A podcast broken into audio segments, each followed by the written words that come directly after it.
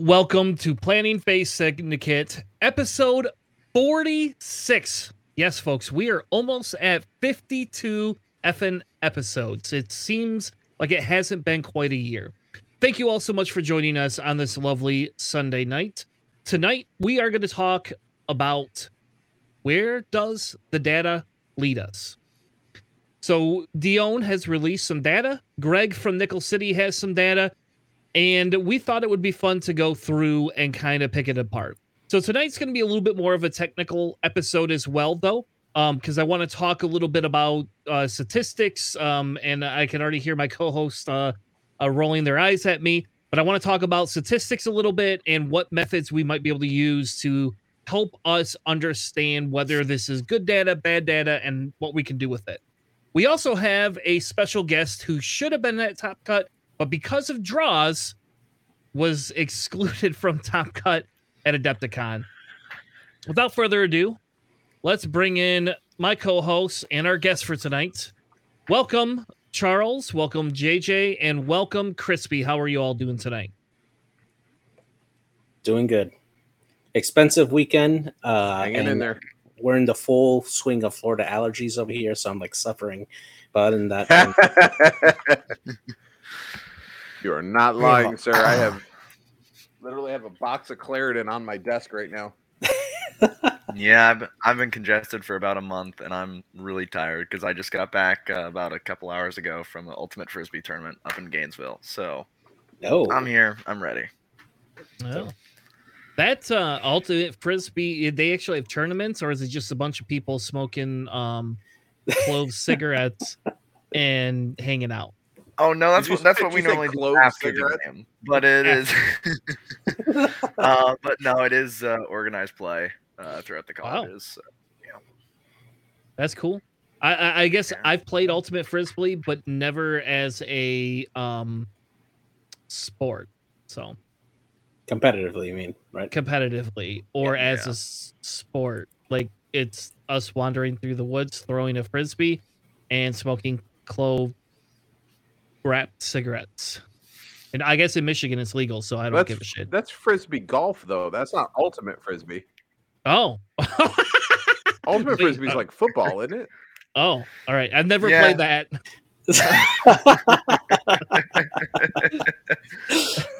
I no, but there's still lots of there's still lots of uh, smoking and drinking involved at the end.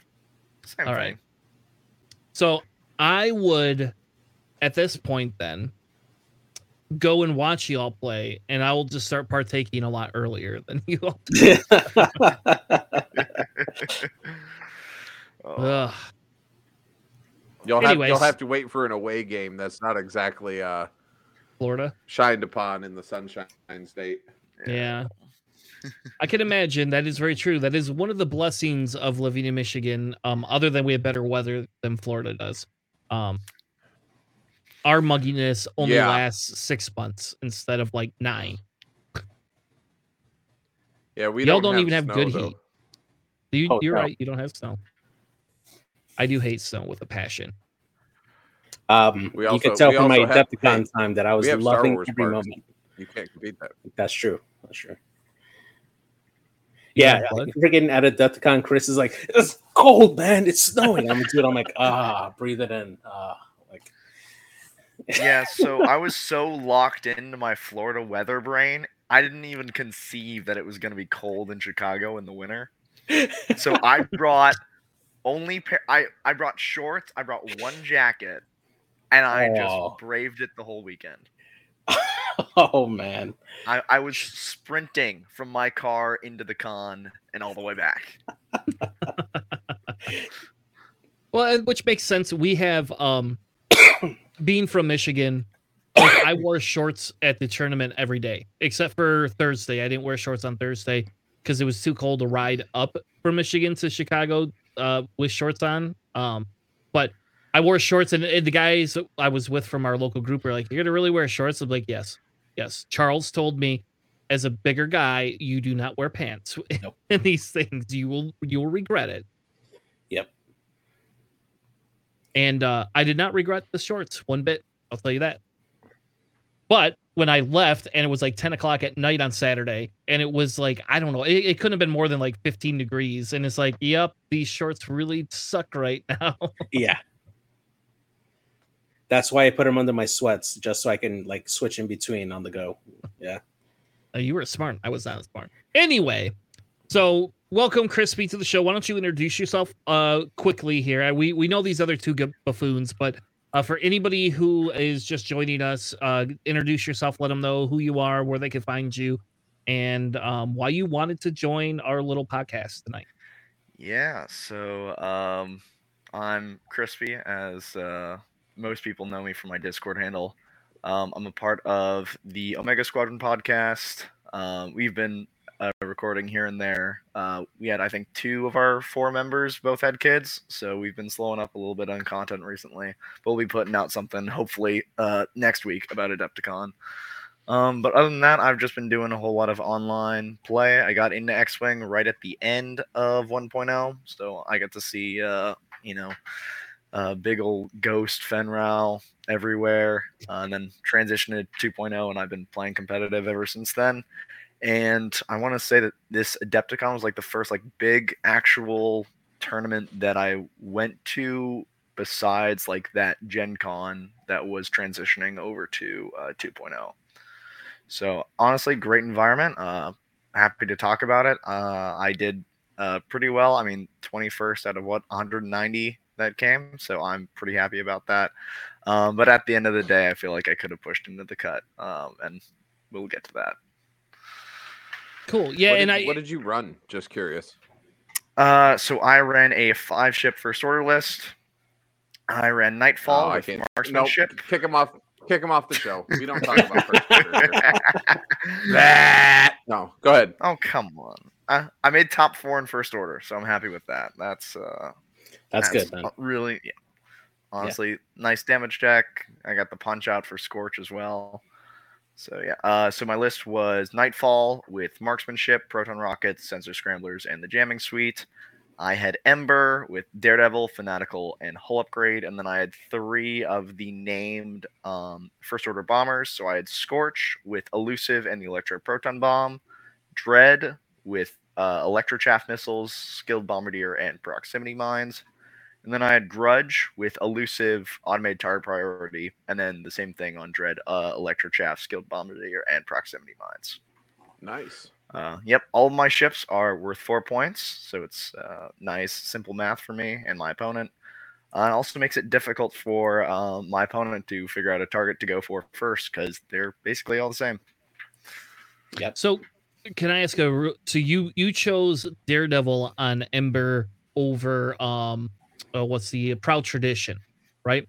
So, did you, how many times did you get Daredevil off throughout the tournament? Um, probably three times a game.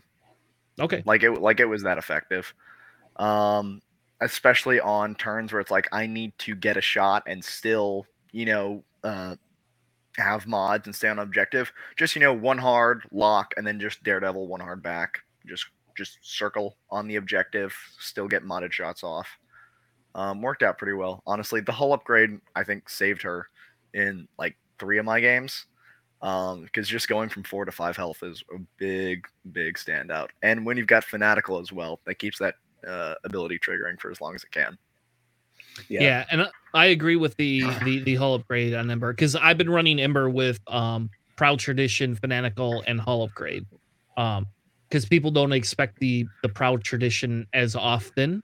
Um, and I didn't have anybody flip it. Now I didn't run that for the tournament. I ran that for the day after uh tournament or whatever the hell they call it.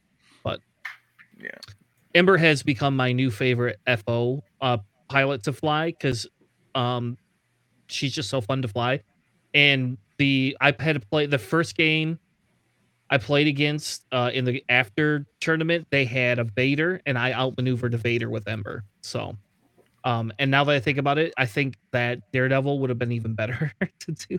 I didn't just never thought about that until somebody put that on there. It's like, oh, I could have really outmaneuvered Vader because she can just do the one hard barrel roll boost right around Vader. Now just imagine if it could be a one hard, you know, boost. I don't know. It seems pretty good.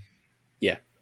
Yeah being able to basically joust anyone and then just barrel roll hard turn in and just get like directly uh, beside them. You don't have to worry about you know boosting and overshooting your target because you know with the barrel roll you get a little bit of leeway forward and back to determine uh, where you need, and then you just boost right on in and you're fine.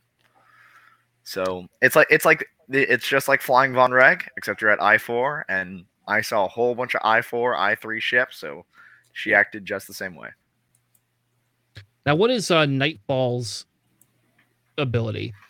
And So did you choose it because of the the initiative, or did you choose it before the actual ability? Um, so I chose Nightfall mostly for the ability, uh, and the initiative as well. Um, I mean, kind of the same thing. Um, because the other option that I had was uh, Whirlwind. Um, I was considering uh replacing Nightfall with Whirlwind, so that is an I three, but you get two more loadout points. Um, so generally that's Predator because you want to be lining up those bullseyes. Um, but I got Nightfall's ability to go off a couple times, especially if I'm going up against uh, aces that require stuff uh, that require you know tokens like Vader.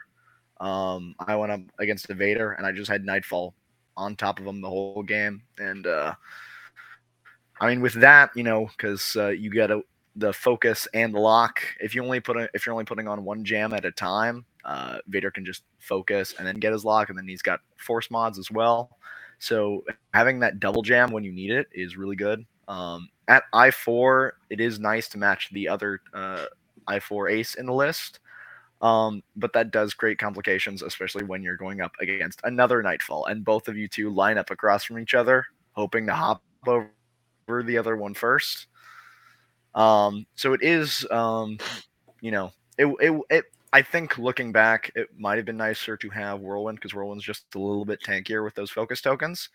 Um, a friend of mine, Donald Williams, who uh, did actually make the cut, we kind of list build together, and he took Whirlwind instead of Ember, and he ended up doing really well, and he was really happy with um, the output that Whirlwind uh, had. Uh, I just Nightfall uh, having the, those uh, clutch jam tokens, I really saw that as uh, something that I needed to have. Yeah, definitely. All right. So there's your list. So let's I guess let's talk a little bit about your experience in draws first. So I don't want to spend the whole show talking about draws because I think we we covered that two weeks ago. Um where we spent quite a bit of discussion on it. Um so what I think would be beneficial. So JJ and I have already given our opinion. I don't know, Charles, if you guys last week covered draws or not, but I think it would be beneficial since we didn't I didn't podcast that last week and put it on the the channel. Uh, if between the two of you, you give your opinion, then JJ and I will kind of chime in towards the end. Um, I again, I don't want to spend an hour having a discussion about draws though. so, Crispy, you specifically drew out of the cut. Um, so first, you should probably tell us a little bit about that game, um, so that we kind of understand some pretext to it, and then let's let's kind of talk about draws because I think it affects competitive play on a whole pretty aggressively. And and, and for example, I I wasn't going to make cut because I had two losses, but my last round draw knocked me out of uh, top 32 to get any any prizes specifically because of my draw. You know, so Yeah. Um. So just to set the scene, this was round four. Uh, chance encounter. Uh, my opponent and I, we were both two and one. Um. So basically, we needed to keep winning to stay in. Um. I my loss was a heartbreaking last turn loss, so I was trying to avoid the same thing. Uh, we got into it. Um, I mean, chance encounter with my list is definitely its weakest uh, scenario because I don't have a lot of firepower out the front. I've got the electro chaff to stun you, and then I've got proximity mines, and then Ember just does what she can to clean up. Um, but if you know there's no pressure for you to come to the middle, it's very difficult to get the electro chaff off. Um, so I was sorry, I was uh, struggling a little bit early to get points. Um, my opponent had a six ship Republic list, two handmaidens, Barris, Contrail, Mace, and Hawk.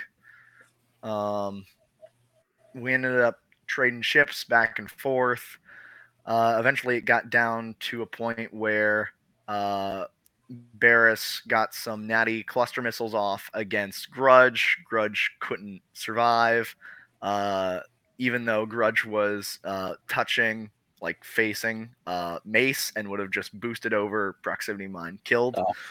So I went from having a 10 6 lead, or would have had a 10 6 lead, to it being an 8 8 tie. And then time was called in the round.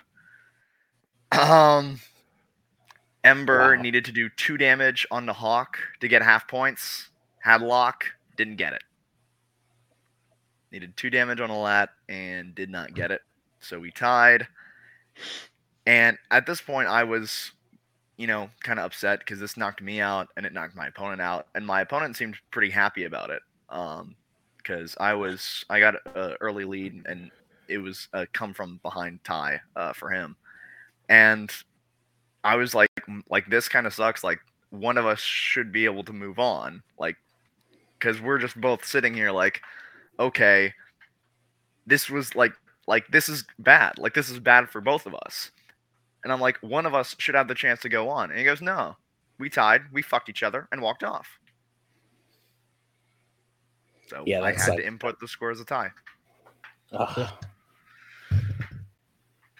So that that just feels so gross, right? Because you put in all that effort, and in the last turn that happens. Like, I mean, I I would much rather my opponent in that scenario either win fully or lose fully, and I'll be I would feel so much more satisfied in that type of scenario than both of them, both of you guys just walk off essentially as losers, and like that. That's just that sucks. That sucks a lot, man.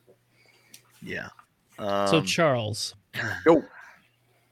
your thoughts. So you haven't played competitively in the market with the new rules and everything. Oh, not with draws. No, I played at LVO, but no, I've not. Yes. Not since draws have been instilled. And I'll be honest with you, there has not been a game that I have played competitively, whether it be Flesh and Blood, X Wing, Magic the Gathering, the World of Warcraft card game, HeroClix, uh, Attack Wing, whatever you want, whatever game I've played during the history of competitive gaming that I've been a part of. Uh, any of them that have had the opportunity for a draw, I've hated it. I don't think that in competitive gaming there there is a place for it. Um, it'd be different if it was like like a Magic the Gathering type thing where uh, an average game takes about 25 to 30 minutes. That's not a, you know what I mean? A three round average game takes about 25 to 30 minutes because the games just run so fast in modern Magic. Um, but when you're talking about investing an hour into a situation where a game that has existed for almost a decade has been win loss. There was no such thing as a draw. If it came to a draw, you rolled off. There was a win and a loss in every single game. There was never a draw. I don't want to. I don't want to play to a draw. I'd, I'd rather me and my opponent step outside and Rochambeau one good time, and whoever whoever's still standing afterwards gets the win. I'm I'm not a fan of draws in in any aspect. I don't like it in hockey. I don't like it in gaming at all. I don't like draws. Yeah, and and and I guess that kind like I said, that kind of makes sense. And that was when we JJ and I kind of rehashed what we felt would be better than a draw, right? You know, and and, and there's going to be a lot of discussion, in my opinion, around that because if you think about it, in competitive play, I did not know draws were really a thing. I mean, everything's better. How about this than a roll off at the end where it's final salvo? That was the stupidest thing. And this is where my complaint came in. If you go through Adepticon and look at how many draws there were versus how many final salvos would have been, they dwarf them by like 700%. That sounds That like a be- made up statistic. It is definitely Okay. made up. like, I, I'm just. It's, Start that stuff guy up here. Yeah. so, so Charles, how many how many final salvos were at LVO? Uh, one Okay, that I was aware of, and I can tell you that in my entire X-wing career, if that's the appropriate title for it, I have had two, total final Yeah. salvos because the that one. odds of exactly coming down to where I have killed the exact number of points on your list and you have killed the exact number of points on my list at a 200 point squad or even a 100 point squad for that matter it was ridiculously hard to get there unless it was like a mirror match but Yeah. in in almost 10 years of playing x-wing i've had two one was in a friendly game and one was at at house rules here in in kissimmee where it literally came down to I think it was like 147 to 147. We had Yeah. duked it out as hard as we could, and it just was an errant, like random. Hey, this half points gave you enough to put it to final salvo. Outside of that, it's never been a thing. Every game has been win or loss. Whether it was one or two points, still win loss. Crispy, how many final salvos have you had in your career? Um, I had one like three months ago, and I think that was my first one. Okay. So So it, was, it was just at sci-fi. so there you go. So so Charles, when I say 700%, that's my point is to be ridiculously crazy with that number because I alone had two draws in the weekend, one each day. So I had one in the final, you know, in in the current tournament and one in the at the next day Sunday participation tournament or what I don't know what the hell they want to call it. The the the rebound tournament. There you go. Yeah. Um, so just alone, I had two. I have literally had one final salvo in the two years I've been playing. Now it's pandemic, right? So it's a little different. You know, But- games didn't go to time, but that's like, come on, you know. but so using like a like a pro sports mentality when it comes to this when you have a like compare original like oh, 1.0 2.0 x-wing to the nba right where 97 to 105 is is not an uncommon score for that many points versus the nhl where an average score is four to one or three to two or like if it's some crazy they might hit seven but that's a runaway game when you're looking at hockey right when you take the point deficit down to where 20 points is the only thing that matters, you're going to, statistically speaking, have far more draws and far more opportunities than you do for a 200 point span. Because with 200 points, Crispy and I and J- all all five of us or all four of us could fly the exact same list of ships, and with the variants and upgrades, pre 2.5 or pre 3.0, whatever we're calling this, we could fly those mirrors, all four of us, and never have a final salvo because of the variance and how we spent our upgrades. Now, Mhm. if we all four flew the same list, there's a very high percentage because the upgrades don't matter. I don't score points based on upgrades, I score points based on your pilot. And the other thing is half of these scenarios, and, and I've not played a lot of scenario play. So JJ or Crispy step in and correct me if I'm wrong here. Most of these scenarios don't have an opportunity for half points. So Yeah, like when you're sitting down to a scenario and I'll speak as a 1.0 veteran, not having half points sucks. When you spend your Yeah. entire game chasing down two B wings that you can't kill because God, those things are tanky, and you get nothing for it, but they shoot into your YV triple six that has just as much health, and they get half points because it's a large base ship versus a small base Mhm. ship. That's a feel bad. So I think that if you really want to get rid of draws, half points needs to be a thing in every single one of the scenarios, or we need a larger point variance than 20, or do roll offs. I, I don't care, but draws need to go. If I'm not mistaken, in the top tables for Adepticon, they did do roll offs, like roll for uh, for first player, and whoever won that roll um, went on to the next round because there were a couple of ties in the top thirty, uh, top sixteen, and top eight, if I'm not mistaken. Yep. Um, see, here's the thing, and I know a buddy of mine. Uh, so I'm gonna shout out to Cormac Higgins. He tied Nathan Idy in the top 16, and they told him, "You've got time do one more round." And then in the top four, Nathan tied, and they told him to roll off, which I find really weird. Oh wow, yeah, yeah. You think that they would have had like, especially coming from like the the TO and the judges there, like they would have had like a, a plan in place, you know, for when this would have eventually happened. You know, that way there's, you know, it would have been equal across the board, like this type of scenario, how they would have handled it. Um. Having that two separate like resolutions for like a draw, especially in the top cut of a game, that's that's something that should have been addressed way early on, honestly. So on yeah. that note, though, and I'll just you know go for the second half of LVO.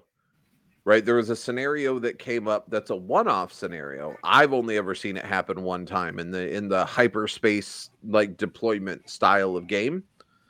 But there were two swarm lists against each other.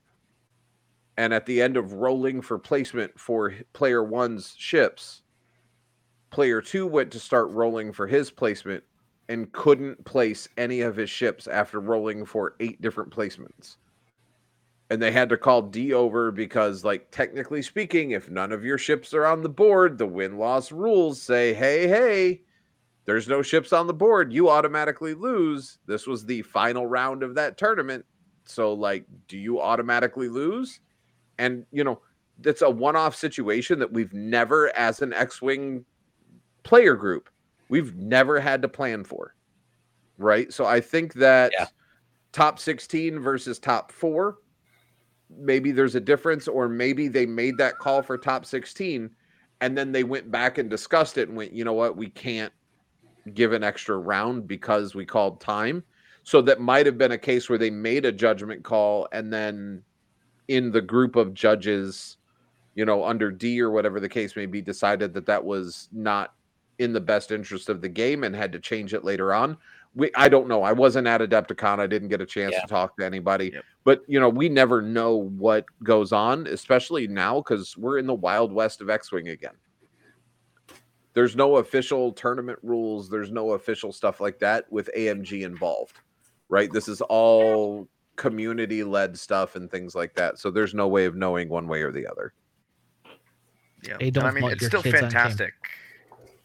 yeah, I mean it's still fantastic that we're getting these events. Like honestly, like shout out to Dion and the whole GSP crew. Absolutely. Like that, like uh, like I was satisfied, like I was over satisfied with the entire event.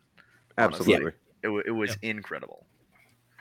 Yeah. So and I think I think I think the kind of as, as as we close this out. So so obviously we we're all to some extent right in an agreement that there's an issue um with draws and it probably needs to be addressed. And you know we went before with saying there like my opinion is you would have a second type of a tiebreaker.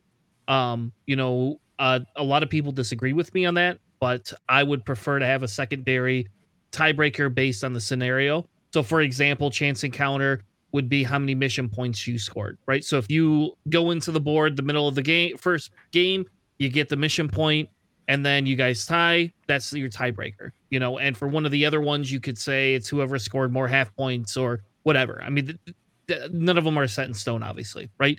Um, so that was an idea. The other idea is to change your points uh, values, um, for that, or change how the scoring works for objectives.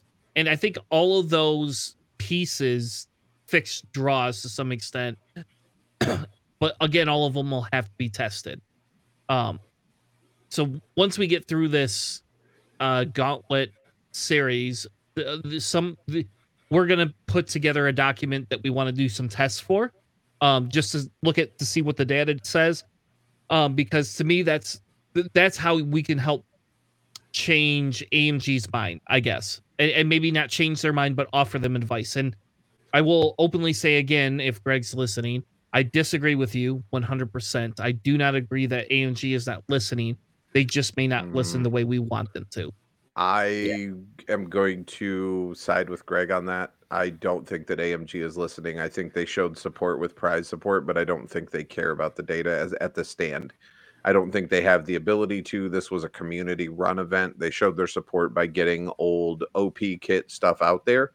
Um, and if I'm wrong, by all means, I will publicly apologize to AMG. But as of right now, they have had every opportunity. We are a full week, two weeks out of Adepticon. AMG posts every time they go live for their painting casts, for their Marvel casts There have been posts about all of the releases for uh, the Shadow Collective, for uh, Legion. There have been all this communication. There have not been one single mention of the winner of the first post COVID tournament and the first person to get an invite into the current world's community. There's nothing. There's nothing. And I, and again, they could be waiting. They could be doing an interview. They could release a whole video where they have him on, and I'm wrong. And I will publicly apologize to AMG if I'm wrong on this.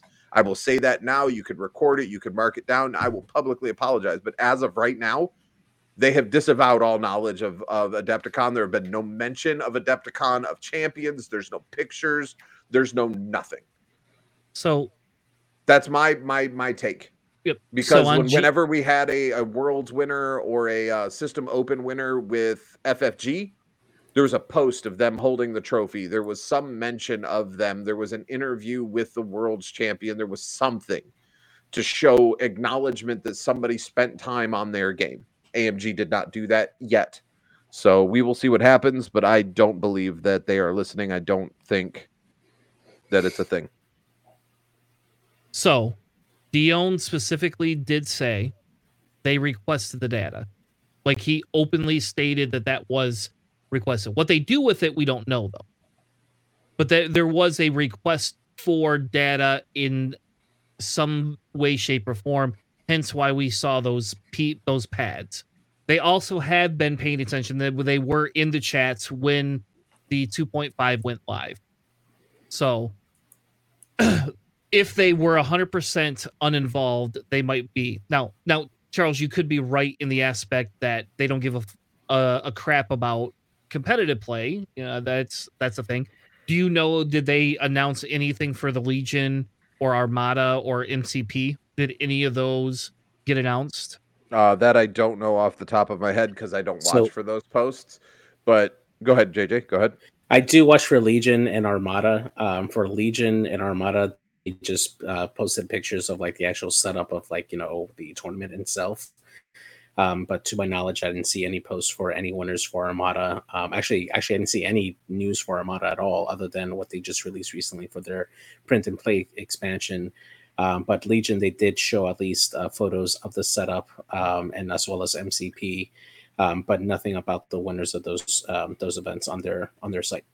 So, Chris, Okay. uh, just to to kind of call back to when 2.5 was on the horizon. When we didn't know the points change was going to happen, we just knew that things were changing about the game we loved. And you said one thing, and I think that it holds true even now. Something is better than nothing. When they weren't communicating with the X-Wing community at all, we were everybody was up in arms about how terrible this was, how they're not listening. However, then they went and they did their interview with Fly Better. They started to show that communication. We were at least getting something. Even if it was on a Facebook page, we were getting something, or they were mentioning it in Paintcast. We were getting some sort of communication, and it seems that that has closed off again. And that's my take.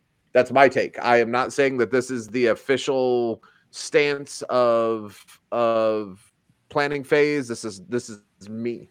My take is that the communication has either bottlenecked or just stopped altogether. I think that's fair. Yeah, I agree with you there. all right well do you want to look at the numbers then Yeah, let's do it. I want to do it because I think that Absolutely. Yeah, I'm not I'm not against data. I'm just saying I wish they would communicate something like, hey Yeah. guys, we're looking at the data to see how it worked out since this was the first major. Yeah, I'm definitely interested. So in like. I'll, I'll put it out, I'll put it like this. If you applied for a job and you heard nothing for two weeks, not a hey, thanks for applying, not hey, we got your application, like none of that. It just went dry for two weeks. You would forget you applied for that job. If you never heard anything about it, it wouldn't bother you because you would have forgot that you applied for it. But when a company says, "Hey, we've looked at your resume, we'd like you to come in," hey, we're it's going to take some extra time because our HR department is short staffed, right? There's some sort of communication. That's all I'm that's all I'm saying. I'm not saying I need a full write up on Adepticon, but some acknowledgement of hey, the tournament that you guys ran with our backing because we sent you we sent you op and we acknowledged that this was going to be the first world's event we're taking an opportunity to look at the data and we will update you as soon as we have definitive information on how the game played out this So- is the first major tournament with the new rules give me something All right, all right. So, so while I say all those feelings and things like that are fair, where I would go back to also what I've pointed out is that they have very poor, um, I don't know if I want to call it marketing skills, but essentially they have an inability to relate to the public. Um, but they at least are communicating with us. So I guess if we go another five months and we don't see any communication, I mean, they did announce the next World's qualifier. Um, if anybody wants to go to Europe, so I don't know, Crispy, are you going to go to Europe in a World qualifier? I, I probably Oh. won't, but it sounds fun. I mean, my wife has always wanted to go to Europe, and I'd be like, "Yeah, sure, this is your chance. I'll, you know, just leave you with the kid, and I'll go play X-wing." Well,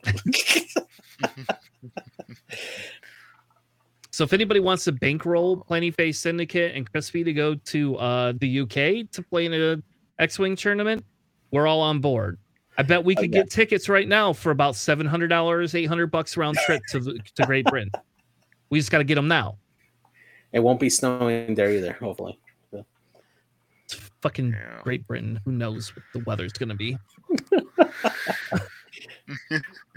All right. So let's let's look a little bit at, at some of the data. Um, and, and I didn't pull a lot of it together. And so I'm gonna we're gonna talk about the data, and then I want to talk about how we actually can understand some of the statistics behind some of the data, right? So I only pulled a few figures. The first figure, and I guess if if anybody can't see this, let me know. Um, I think I can make it bigger. Oh, no, I can make it bigger. All right. So essentially, what we are looking at is I took each of the scenarios, and this is stuff from Dion did, and I did average churns and average points per churn, the average total uh, for the winners, and the average for the losers, or should I say second winners? We'll just say second winners. Um, and then I also did, um, I went by each round and I put the total number of players that played or total number of games played. So I think that's important to look at first because when we talk about statistics, we have to talk about are the statistics we're looking at accurate? Are they even? Do we have a good sample sizing? Do we have anything that we can genuinely understand and put together? Because, you know, for example, it's not fair when we have 10 scum lists to say that zero made cut for scum, but we have 50 republic lists and 23% of them may cut, right? Like that's that's not an equal representation between the two factions. I mean, if Charles had been there, it would have been 11. We would have had one in cut at least. So, You're know, not wrong. so I'm just saying, you know, so well, I think I think let's look at the data a little bit and then let's talk about actual statistics. And yes, I brought websites that will bore people. I don't know what any I don't know, Crispy, what's your major that you're going for right now? Uh, mechanical engineering. Okay, so oh all right, well, Numbers, yay! this might be up your field. And hey, damn it, JJ, you picked a really good guest to have on then. How far along are you in your in your in your degree? Uh, you don't I'm gonna graduate fall 2023. So Okay. I've got about. So have you taken statistic classes then? uh, f- it's really funny because I have. I'm currently in a statistics class. Oh my god. Okay, great. So I think we found that because okay, so this so backstory is I wanted to run like an R formula and kind of look at the T variable and do like a T test, Okay. and nobody else like like I haven't done it. Let's be honest. In Okay. I'm 38 in 15 years. It's been about 15 years. So um maybe not quite that long. Maybe maybe only 12 years. I think I'm 12 years out of college. But still, I haven't had to actually do that because my current job doesn't use that type of statistics because I don't work in genuine engineering, right? Like Yeah. I I'm I'm a business analyst. So okay. we don't have to get that detail. like you, you don't do that. Um, but anyway, so maybe maybe maybe you could do your God, that would be that's what you should do for your your um your final for your statistics class. See if they'll let you analyze X-wing statistics. That's Yeah. that sounds horribly nerdy. Um Eventually, Gonna lie, gonna be a when I was doing uh, when I was doing architectural engineering, um, our final capstone project was to do a full set of diagrams, but they didn't specify on what. So as a joke, I did a full working set for a house, uh, but I also did a full working set of electrical diagrams for the wiring for a lightsaber. Oh, Uh, that's and I turned Yeah. that in, and my uh, my professor loved it so much that they took that as my capstone project. That's awesome. That's awesome. It was super cool. Yeah, that damn Charles. Well, why are you not creating us lightsabers? Damn it! I need my I need my custom well, lightsaber. so to be fair, the full wiring diagram relied on this thing called a kyber crystal that oh. does not natively exist Oh my on our planet. So I mean, like a minor if you, you can find one. I think I'm I probably be able to hammer the rest of it out. Just say They sell them at Galaxy's Edge, bro. Come on. Yeah, yeah, yeah. I've got a little white one right here somewhere.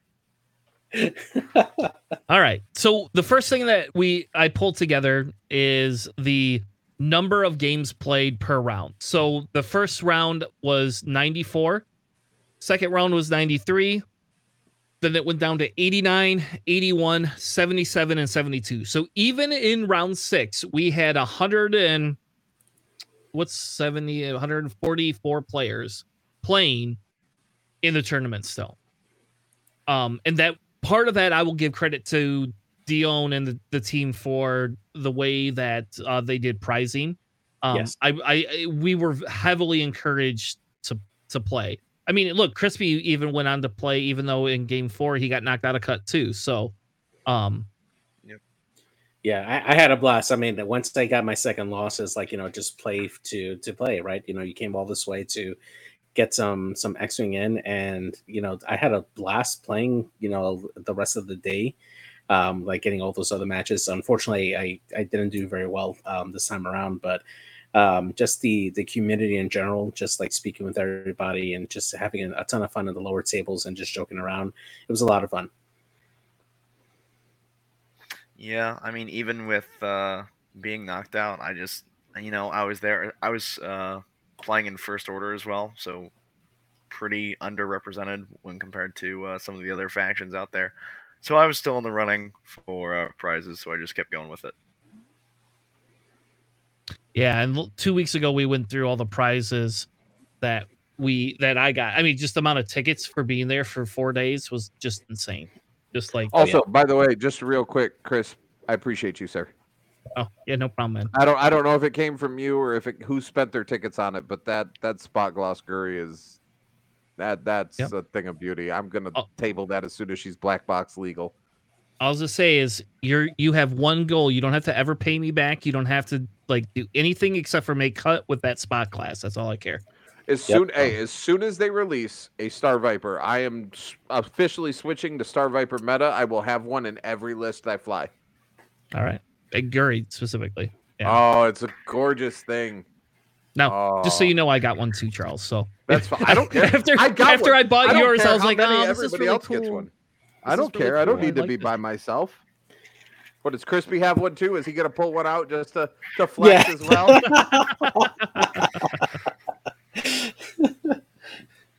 Yeah, yeah. Some of that scorched, by the way. I want to see the scorch that you got for for top thirty-two. Yeah.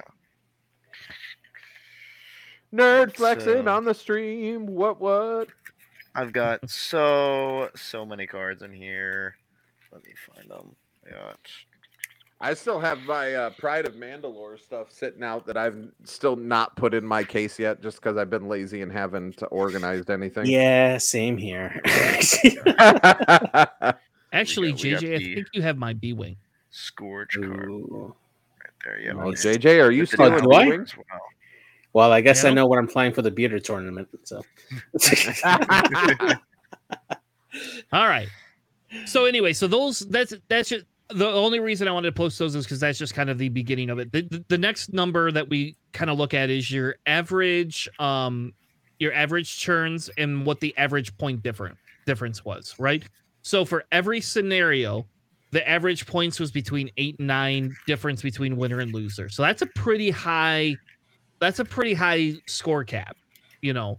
Um and then the average number of churns was between four and six. So Scramble the Transmission had the lowest amount of um turns and Chance had the highest.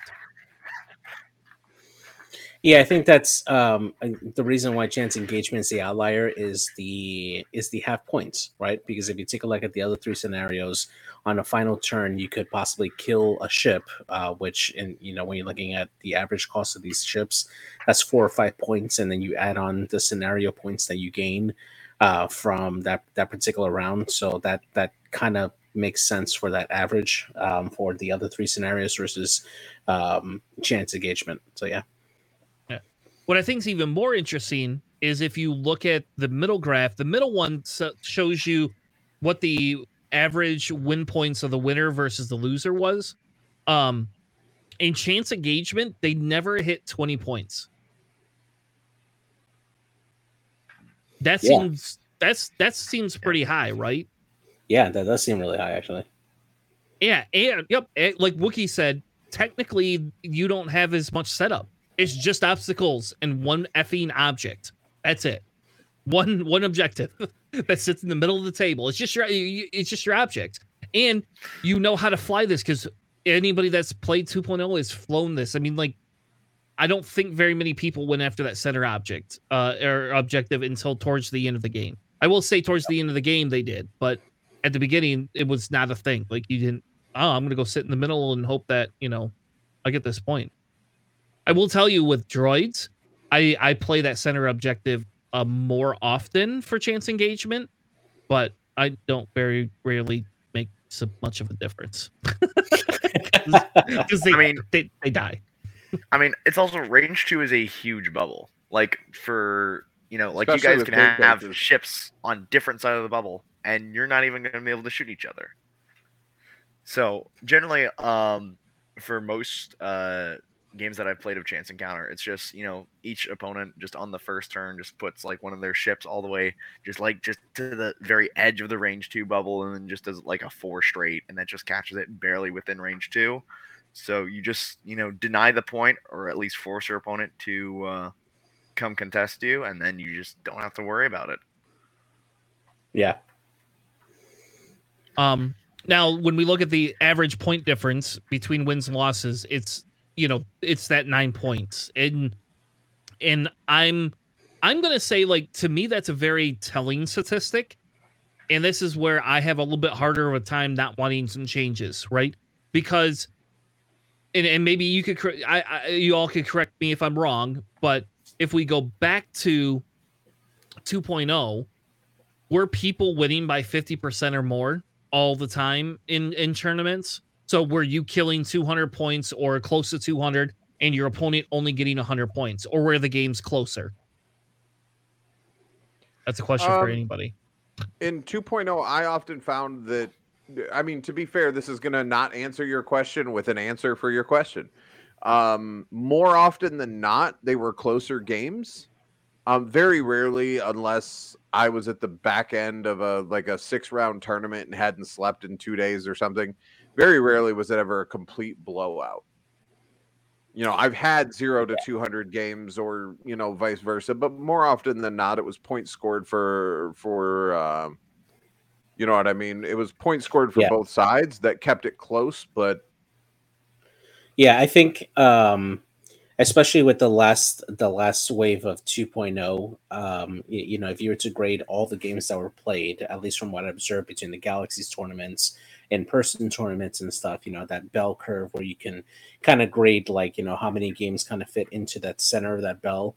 I think that um 2 point the the final days of 2.0 actually had a very even distribution more towards the center where the games were a lot closer. I mean you weren't seeing too many blowouts like 200 0 that was actually like a rare. Um but I think the games were were pretty much within like I would say like a I I, I would guess at about a 30 point differential, like the difference of like a ship um or like a, a ship and a half usually that would be like the the range that I would I can say from everything that I've noticed from like the, the final list of 2.0. Okay. Yeah. Crispy. Um, yeah, so I think just from my experience is that it it differs greatly based on the type of list that I'm flying. So I flew Vader Defender and Death Rain for a long time, and that's a two ship list. That is very difficult to give up points. So I'm giving up maybe half Death Rain or Death Rain. Um, so I'm only giving up like 38 points on a on a complete blowout. And then it's like, all right, if I lose, then it's basically just all the way over. I'm giving up 200 easily, and with two ships, I'm probably not killing quickly. Um, but if I'm playing, you know, like four or five ship lists, then it's going to be a lot closer. Generally, generally around 50 was where um, the difference was for most of my games. Um, just because of you know, it, you know, you're fighting back and forth, and it's like, man, this ship surviving. Uh, you know, if I got the kill there, then that would have brought me just a little bit closer, and then from there, I could have killed this other ship.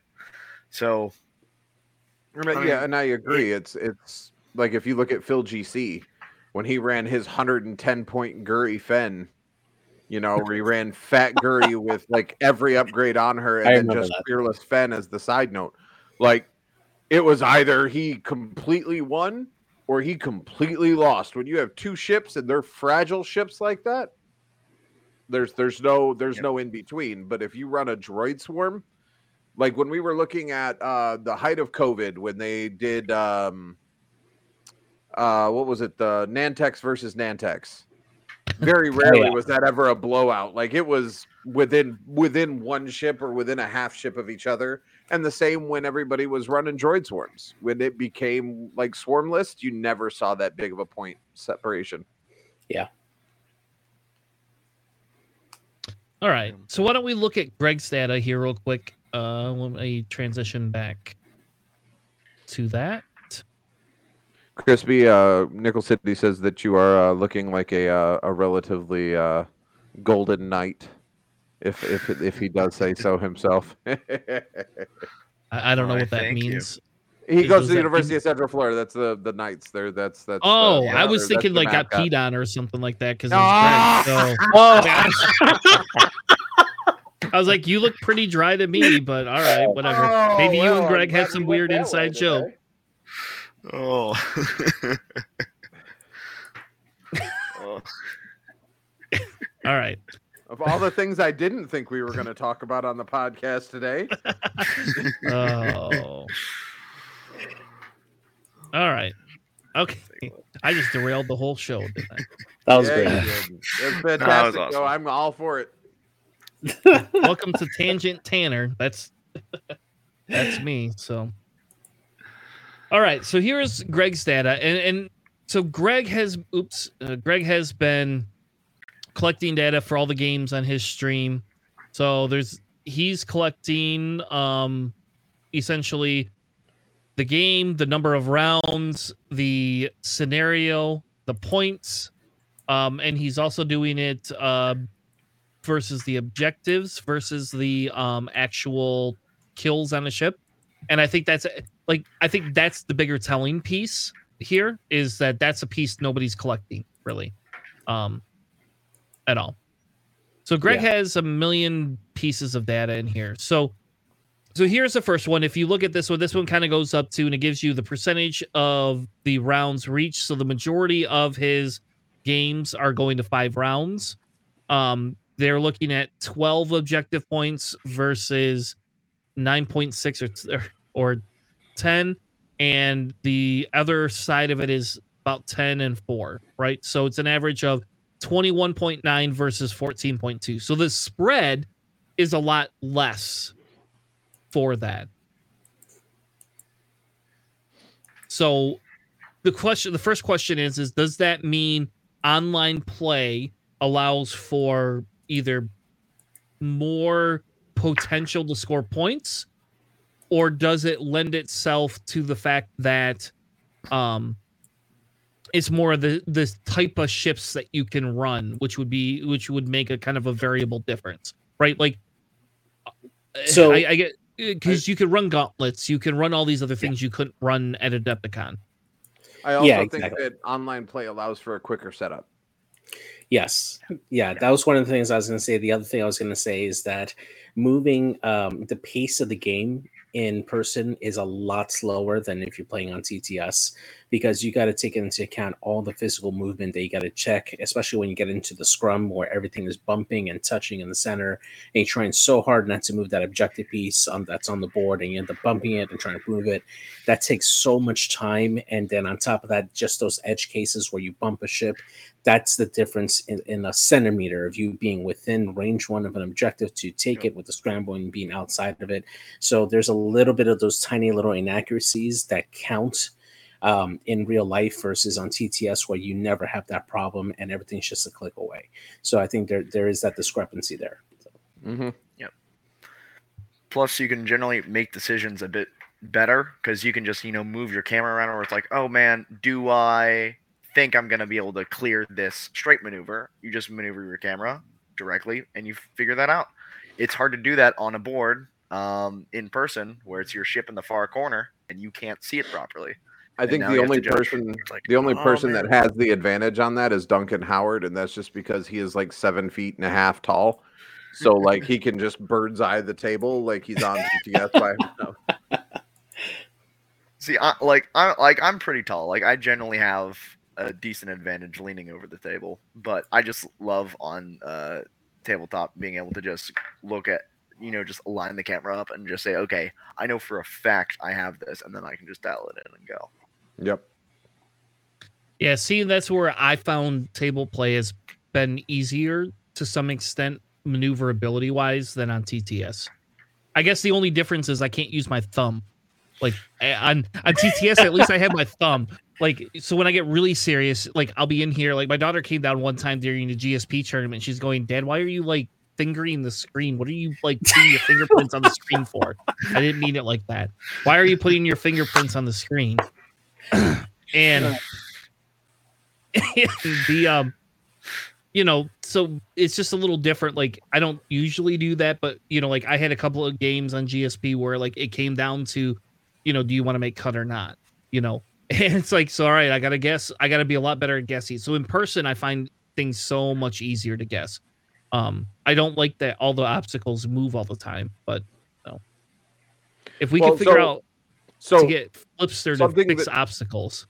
Well, something that I did in 1.0 and even tabletop play for 2.0, um, there's this stuff that like elementary school teachers use that's like a almost like a tacky substance that comes in like a little wad and you can just break off a piece of it and stick it on the back of the objective or in this case I would put a couple of them on the back of obstacles and then when you stick them to the table they don't I mean, they, there's still some give because it's a felt covered piece of neoprene, but it doesn't move because it's physically adhesed and it's something that doesn't leave residue or anything like that. I was about to um, ask you that because I, I I definitely want to get that because I felt um, by like the second round I was really done with the objectives, like just nudging constantly. Um, yep. So yeah, I'm, I'm definitely going to get that. Yeah. All right. So then here's kind of his breakdown a little bit with the different um the different factions. Uh if you look at the averages, Rebel has the most games, uh surprisingly enough, all the fucking introductory B simulator. Crap. Wait, wait a minute. You mean you mean in scenarios where there's no half points, the beefiest small base ships are doing the best? Mm-hmm. Yeah, surprising. I know. They have a higher win rate too. Anyway, but just give me TLTs back and let's make it 1.0 again. Can we just give me TLTs back? No, no, you can't have them back. Though, though I heard about where you tell who was telling me about the stupid Y wing TLT. Yeah, yeah. People four, were running. Uh, hundred points. You could fit four scum Y wings with TLTs on it.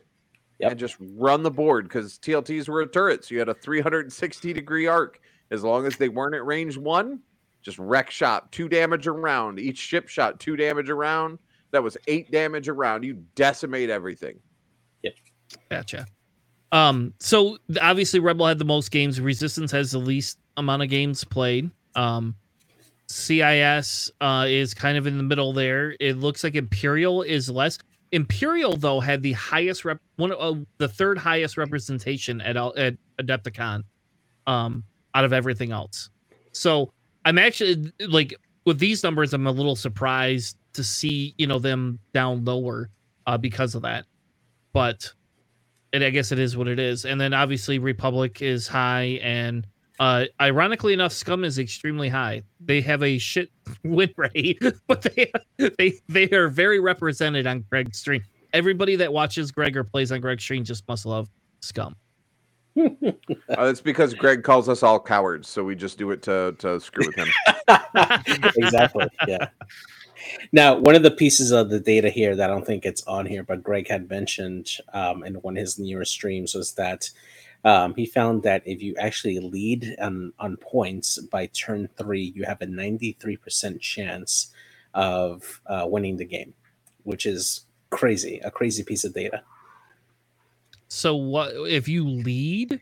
Yeah. Yes, if you have more points by the end of turn three than your opponent, you have a 93% win rate. Wow. All right, that's awful. Yeah, I know. There's there's hardly any comebacks in 2.5. Yeah. And my favorite part of 2.0 was the end games where it's like, oh man, it's it's it's my one ship versus my opponent's two. Can Yeah. can you know weave around? And I like that cannot happen anymore. Like that cannot happen with I new know. points and with scenarios, and it is killing me. Then that's that's also a good point though that, that Greg made in the chat. If you think about it, round three in a game that's going to five rounds, six rounds maybe, round three is fifty to sixty percent of the way through the game. Yeah, but if you look at like 2.0, right, there there's been so many times, especially when you look at like uh the two shipless like uh like Kylo, Supernatural Kylo and and Vonreg, um, or like the double Firespray list, you know, you have that one ship that that still refuses to give up and they they climb their way back to to like take on the opponents to make it a very close game and sometimes even win it.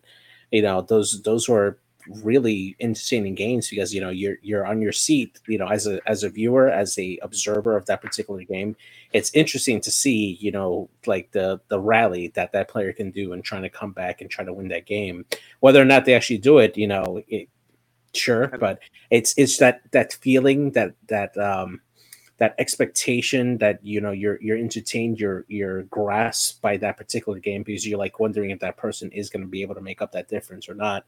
Um, and that happened a lot more often I, I would say in 2.0 Sure. than currently how we have now. I mean that's that's you know the the flip side is 7% of the games is where the person who is down by turn three all of a sudden manages to rally and win the game at the end you know And I will say that the two times that I have flown in the scenario rules, one against John and one against you, JJ, with that that three ship beef list that I have, yeah I think I've defied the odds because mathematically you guys should have that. oh yeah taking taking objectives. But when my ships start swatting ships off the grid, off the grid, like the game changes very quickly. When all of a sudden you went from four objectives held per round to one objective held per round, and I just scored twelve points by killing three ships. yeah Yep. And Yeah, I think that's yeah. Sorry, were you? No, no, go ahead, go ahead. You're Go good. ahead. You're good. Yep. Uh, I'm saying that's kind of like I think where a lot of the meta is. I think going to be pointing because with the new um, crest and the gauntlet coming out, those are two very difficult ships to kill in five turns.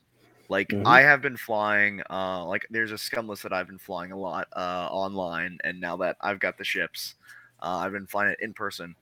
Uh, incredibly difficult to kill. I think I've lost one game out of nine.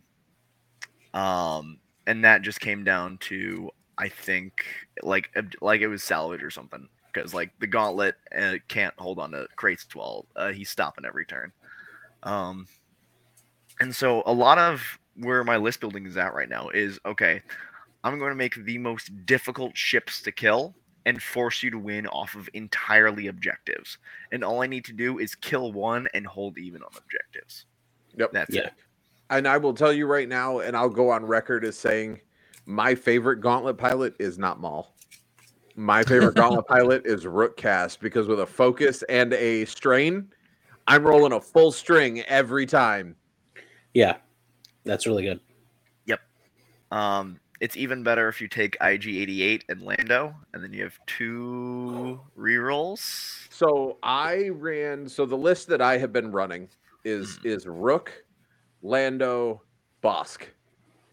Bossk with with Zam Wesell running Rook with either Savage Oppress or um actually I run um Ahsoka because she's one point cheaper than the other force force users. So I just have that backup force. Uh, and then running Lando as as lean as I can get I've been running Bossk with Zam and Greedo, so that I'm punching crits in every chance that I get. And it's just it's oppressive the amount of damage that you have to do to kill any one of those three ships. I Yeah. think the Yeah. closest I've seen was JJ was one point away from dropping Rook off the board, and I still had two almost full health big base ships near the end of our game. Yeah. It's it's oppressive to have that much beef on the board and just ramshackling through stuff Yep. because again, Rook at range two three, I'm rolling three hits every time. Every time I'm rolling three hits. Good luck. I, I love your green dice. Go for it. Let's see what you can do. On a long enough timeline, I will eventually start getting damage through, and on three and four health ships, if Yeah. I take three big swats at it, it's coming off the board. Yep. Um, like I like I think Rook is the best Gauntlet pilot. Um, Agreed. With doubt. Uh. Oh, throw overtuned on her, dude. Have fun with that. Let's get Oh. three strains and then just do red maneuvers so that we don't ever lose those strains. So one thing that I have been uh, trying out because uh, I've just been trying to have fun with the gauntlet is I'm trying to figure out how many stress tokens I can put on that thing. Um, Java contraband on Maul, you get the whole nine yards. Uh, I've been playing on Mm. Hexile, trying to see how many I can get. My record is 17. Damn. 17 great. stress tokens. I don't even own 17 stress tokens. I don't think. I did before I cleaned out all the cardboard that I had from 1.0 and 2.0. Now I just have acrylic. So, no, I don't have 17 stress. I just have to keep a D20 next to the stress token as I move around. Yeah. Duos with Gina. Oh my god. Imagine. now to be fair, to be fair, I have had I No, think it, is it Palob that's the hawk that steals focuses. Yep. Yeah. Yeah, I've had a like I've had double digit focus tokens on a hawk before, but I've, I've never double digit or never double str- or like I've never had double digit stresses. But Now, theoretically, the maximum you can get is 27. You just have to be horribly action inefficient. fair. That's good. Like, you have to use your red coordinate to coordinate someone's red coordinate using Gleb to then pass both stress tokens over to you. So you spend one action to gain two stress tokens. That's great. I I would do that just for the fun of it. Honestly, if you've got the spare action, like it's small, you got plenty of tokens. You're fine. That's like Like- when uh when Marcel ran the the um the jump masters all with static discharge vanes and he would just pass Oh yeah, that's right. down the down the chain until it got close enough to an enemy ship and then throw it off the enemy ship like that was just it never works it'll never work in a tournament but to sit down with it is just fun Love it. All right. So anything so we talked about where the data is at. What where does that lead us? Right. So we have a few minutes left. I actually have one other thing I want to uh, do with Crispy uh, before he leaves and hopes to get him to come back out and play on our stream in the next week or two. But before we do that, where does the data lead us? Right. You know, like so we've talked about where the data is at. What are we going to do about it? What do we want to do about it? So whether AMG listens or not is inconsequential, right? because at some point if they if if we have run events so such as dion right running these type of events creating his own rules to some extent he listens we all know dion listens to some for the most part i mean dion has never been dismissive of the community that i know No. of at least since no. I've been a part of this. Mhm. And I've always it's again one of those things is they talk about, you know, legacy of the game and if they don't want to do all these big tournament type things and Dion does become a premier tournament um organizer, how do we get him or how do we talk through some of the data, right? How do we what what recommendations? So now that we've looked at some of the data, and I I will tell you that we are going to run some sort of a t test, and we are going to look at that. I guess I won't bore you with my articles tonight. I actually have articles that I wanted to share with you, um, that I think most people would find boring. But um, we won't do that tonight. I will save those articles specifically for when we have run our run our tests. Um, but think about it. What what where do we want to go with some of the changes? Like if we were running the show ourselves, if it was us in charge as a community versus AMG, which is a hundred percent a possibility if Dion owns all the tournament organization um for the near future. What do we want it to be? Where do we see? What do we want to collect? What what what changes or things do we want to see different? Who wants to go first? Well, I, I I'll go first. So um honestly the the ties, obviously, that's something that has to be addressed. Now, one of the things that um, that obviously was a big deal, um, like one of the reasons why they wanted to use a graduated cut is because of the time that they had at Adepticon.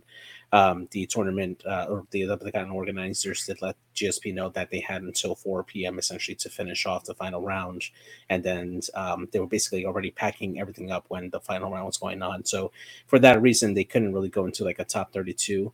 But even so, if they did want to do a, a, top 32 and i know it's asking a lot of the players especially the ones who have been there all day playing games. I mean we got there what eight in the morning to register and by the time we are done with the with the with all the games we were out by like 11 p.m honestly you do a top 32 the same day of swiss right? You do your six rounds you figure out who the top 32 uh, players are and you play that top 32 game there. And then, you know, whoever moves on for there, you could still do top 16, 8, and 4, and then final round on day two. And you can eliminate that, that, you know, give more players the opportunity to make it to that top cut, and and you know, provided that the tournament organizers does have the surprise support for that top uh, 32 cut, but at least give people more of a chance to try to make the the final table at that point.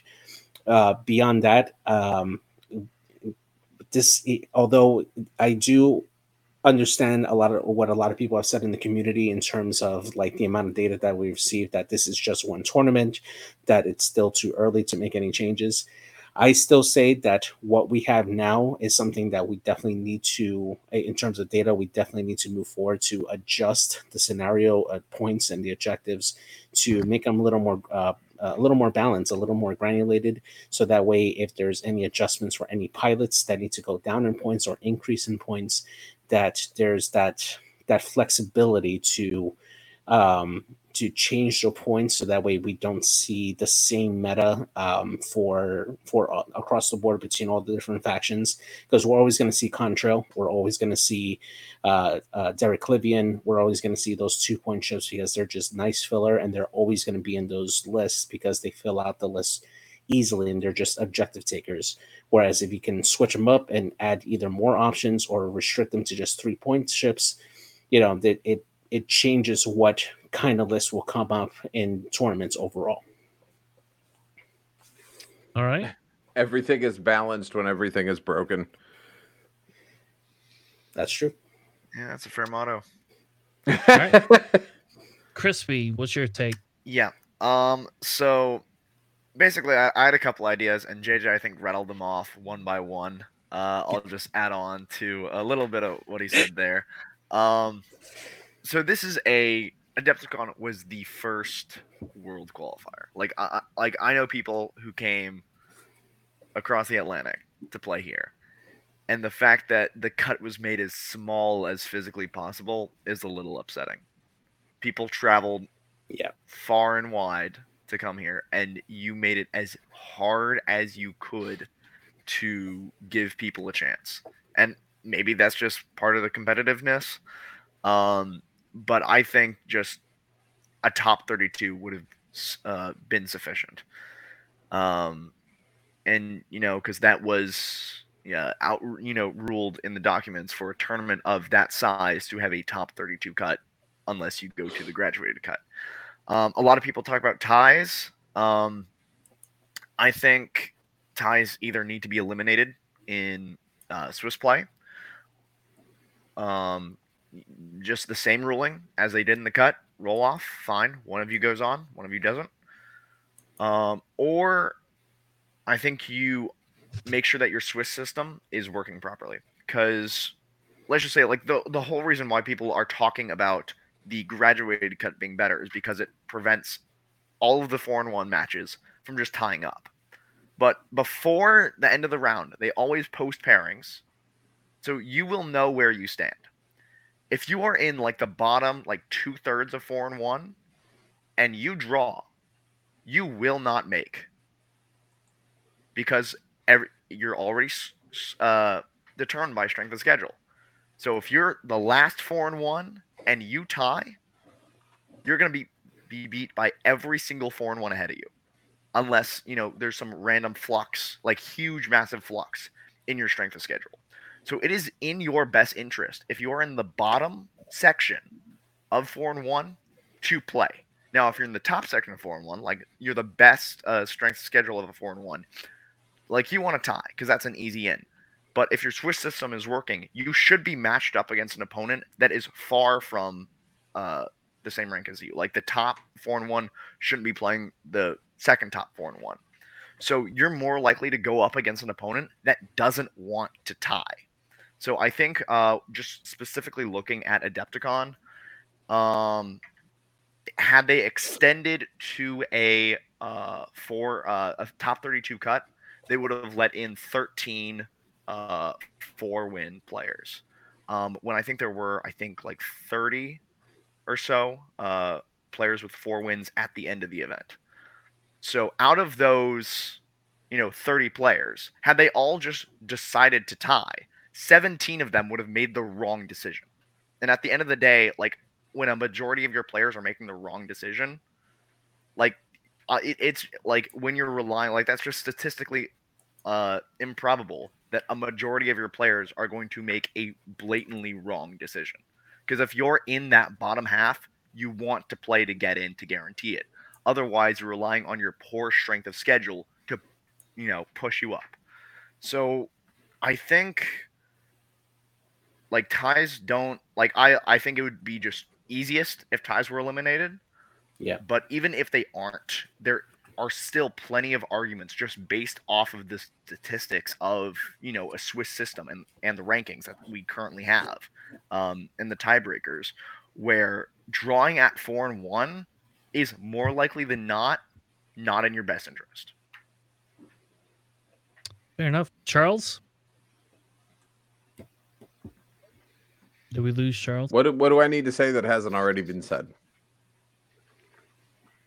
Oh, I'm here. You'd like to talk to us about your car's extended warranty? Um, so just just one more thing that I wanted to add. Um, so I know we have statistics about you know the games. I would like to see, um, and like like I might have some free time to just go through this. Um, I'd like to see the statistics of specific pilots because I know uh, JJ talked about all the two point ships and the uh, you know there are certain ships that are basically must pick. If you look back at 2.0 for specific pilots, like outside of the abnormalities that were spam techs or quad phantoms, have we ever seen a pick rate for a certain pilot at any level that we see Contrail, Hobbie, Blount being taken? Because I think for the cut, I think Contrail was in every single Republic list. I don't think we've ever seen that ever. Yeah. Like it is like there are some crazy list building anomalies that we have right now just because of the current uh, list building setup and the that 2.2 and 3 point ships are absolutely dominating just because they're so underpriced compared to everything else. Like Barris is 3 points and the cheapest torrent is 4. Yeah. Like like make it make sense. Oh yeah. And we we had talked about um I don't remember if we talked about this on stream or if I just talked about it in person. I don't remember anymore. But like to me, one of the big changes that they could make is let's get rid of named two point pilots.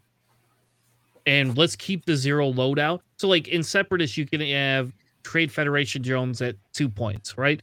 Um, so they're an anomaly, but let's go to a three point torrent right? And give it zero loadout points. Or give me a V Wing that's not an I5 that can't carry, you know, like I guess let them have Besh, whatever. I don't care. That's Besh isn't that groundbreaking on two dice, but let's let's go to a zero loadout or a very like a one or a two point loadout and give it give one pip to a two point shift. So one of the things we did figure out when we were looking at all of this, uh, Crispy was is if you go through every one of the two point pilots is something you can get in a black box in standalone.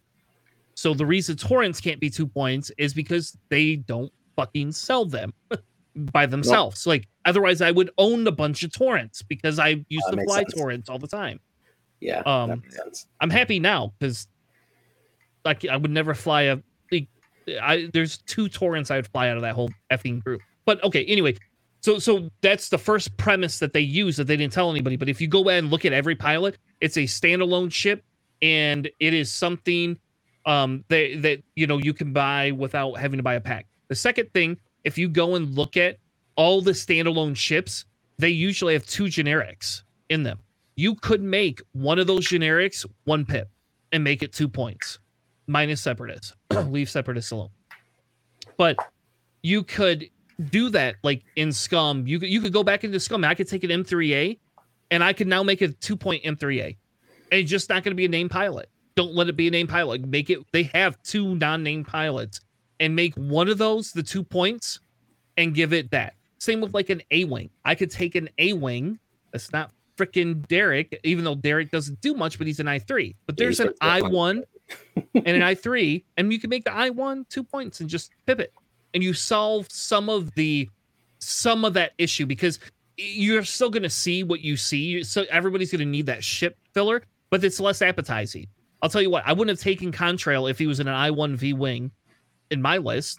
I would have upped one of my other ships to a better ship. I would have taken Padme instead of Danae.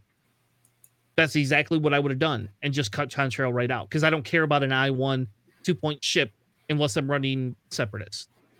really, you know. Yeah. Mm-hmm. Again, I think the the reason that we see such a big push in the two point ships is is not for their pilot abilities.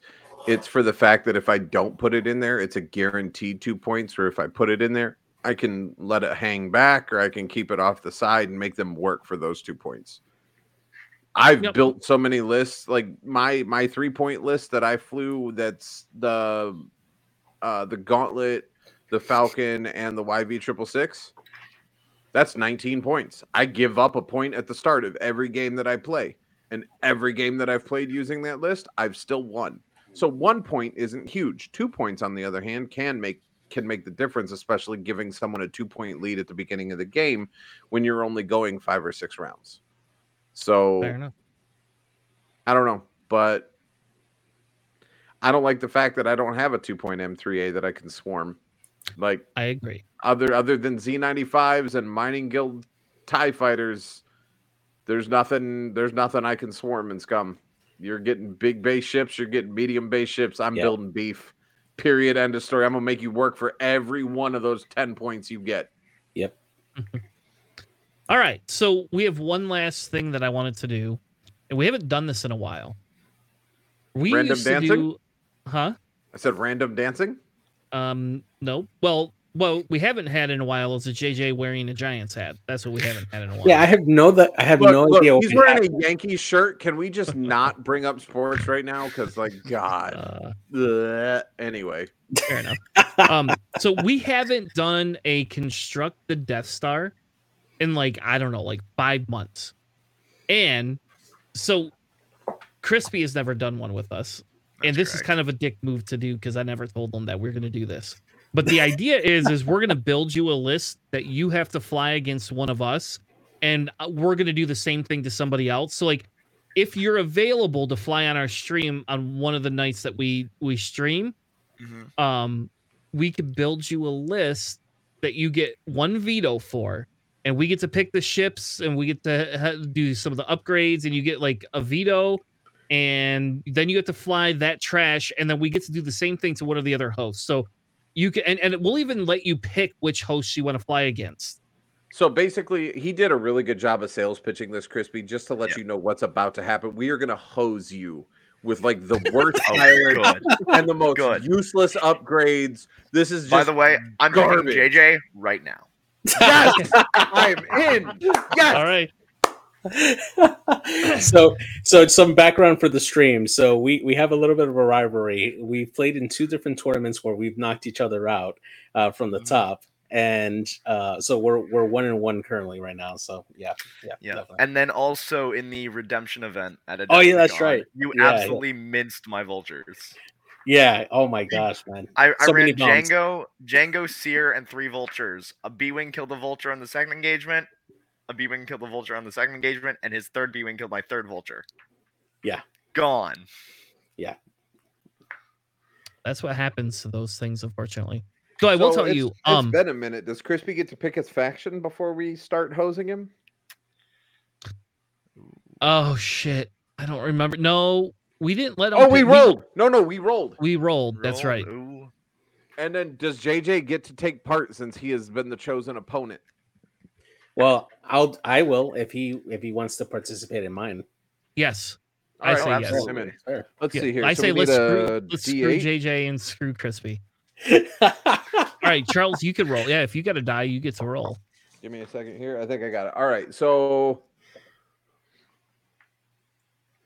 one, two, three, four, five, six. So all right. So I got a D six. I don't. There's no such thing as a D seven.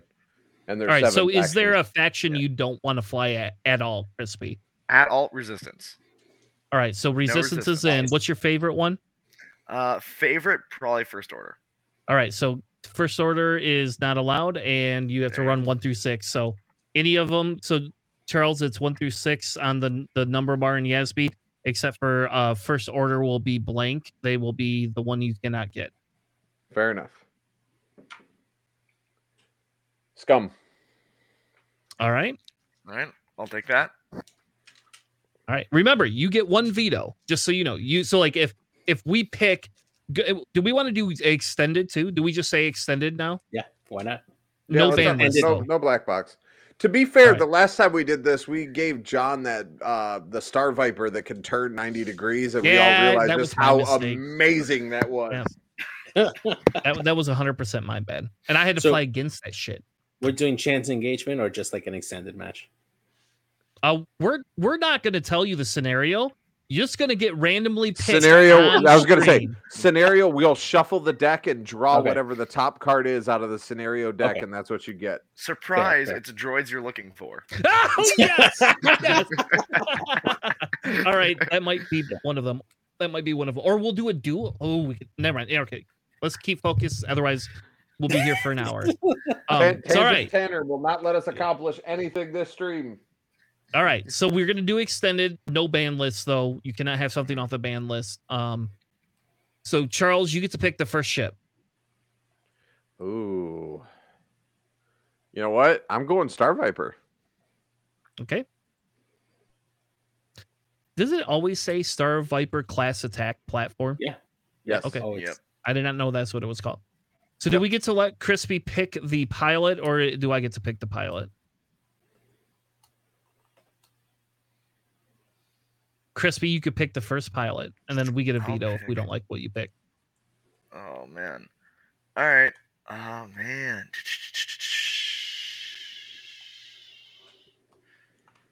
Uh, I'm I'm gonna take Dalan. Dalan Oberos. All right. Okay. So we have 10 loadout points. JJ, you get to pick the first upgrade. uh notorious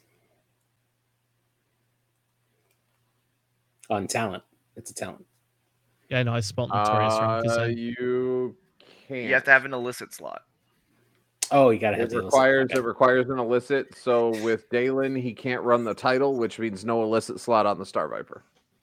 Uh then we'll give him predator Okay, I thought you were gonna say Mark Sable closure. I'm like, yes, make that bendy barrel roll interesting.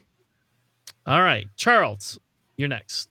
Uh, I am gonna go with. Let's see, what can we fill out of this? I'm gonna give him primed thrusters so that he can still boost or do the bendy barrel roll even while stressed. All right. That means he can do the 90 degree turn and still have some maneuverability. I'm not gonna hose him too hard because I I'm a hardcore Star Viper fanboy. All right. You got two points left, Crispy. What you, what are you gonna put on here? Uh, I think the only upgrade I can take is electronic baffle. Yeah. All right.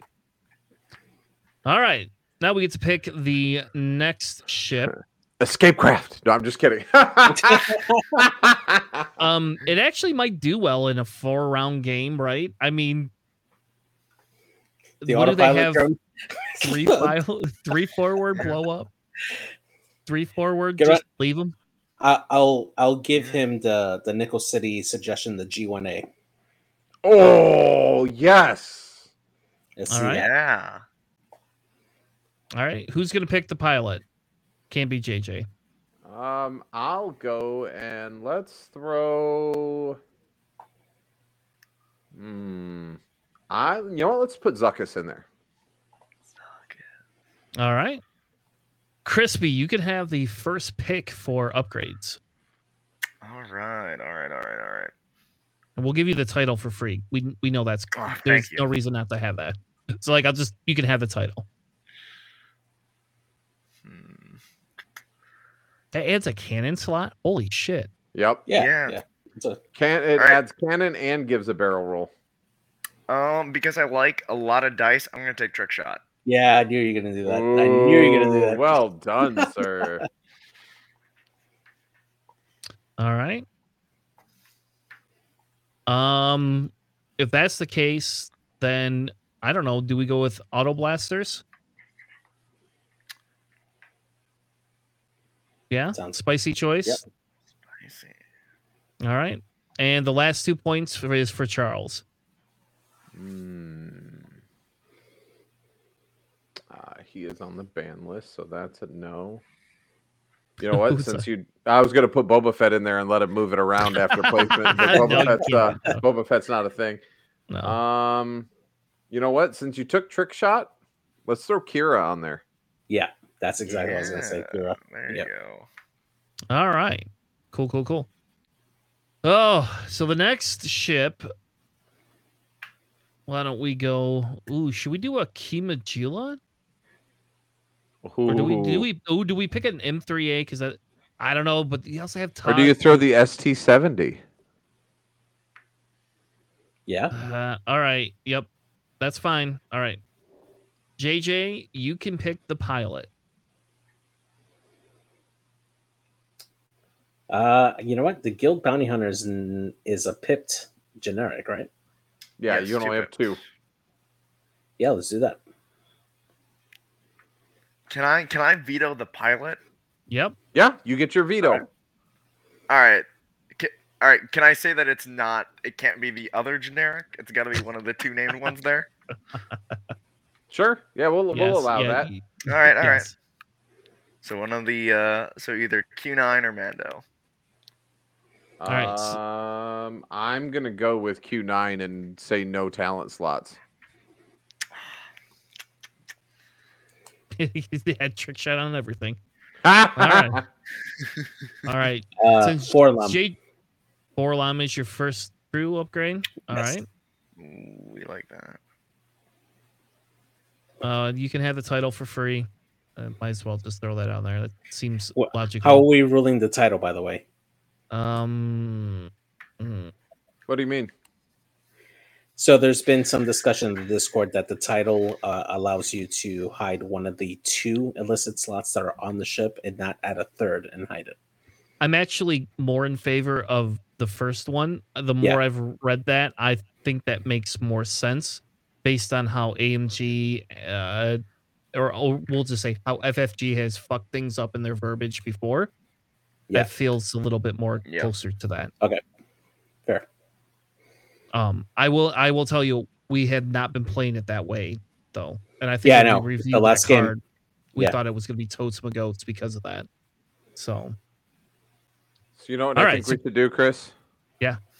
I think we should load up with max point upgrades and everything that's not illicit slots to just completely cut the title out, even though we gave it to him for free. Well, we can put an ion cannon. Who's our most expensive gunner? Oh, Han. Huh, Yeah, there we go. Three points left. You gotta, you gotta give him a focus. There you go. No illicit slots. IG 88, you can still get your dual calculates. I don't know what the hell 4-LOM does. You can have a red focus.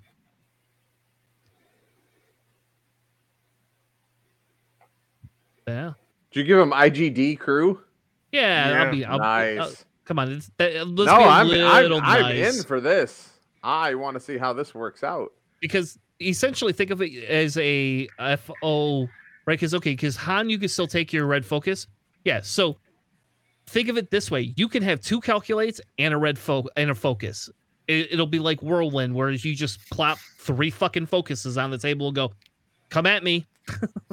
But they're only good if you have those giant metal focuses to put on the table. Yes. isn't it? Yeah. I did, I did that. By the way, that was very fun.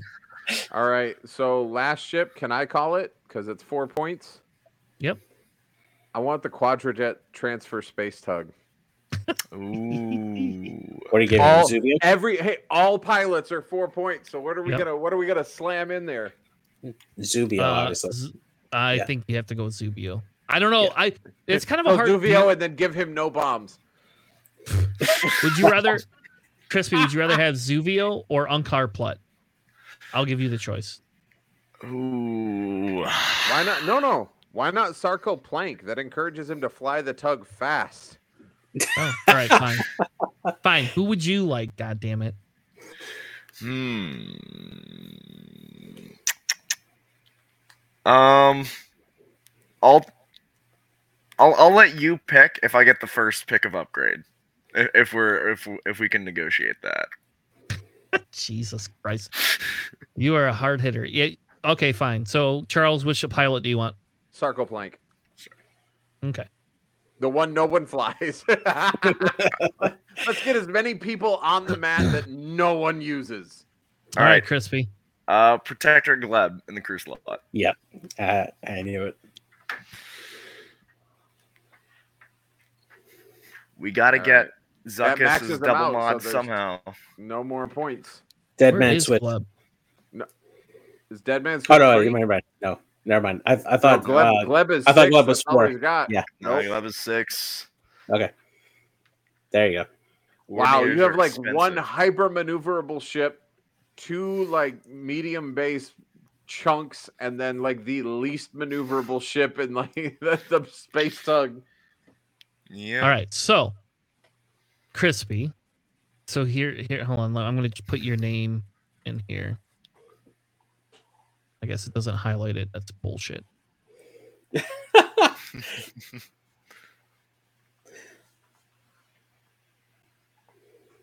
Okay.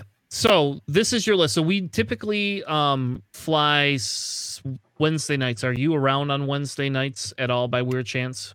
Um, Wednesday is when we play at FLGS. Uh, when I normally get back around nine to nine thirty. That's our second game. That would actually work out. Yeah. Cool. Game two. Yep. All right. So shall we build JJ's list? Let's do it. All right. Yeah, Do let's it. go. So so Charles, you get to pick which list JJ is going to get eliminated, and JJ can't veto this. Yep. Well, I guess you can. You know, you get one Wait, veto. which, Fuck it. which list or which faction? which Faction. faction? Sorry, which faction that he cannot fly? Charles CB fly everything. So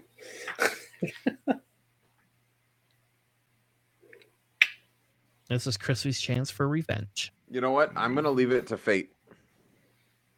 All right.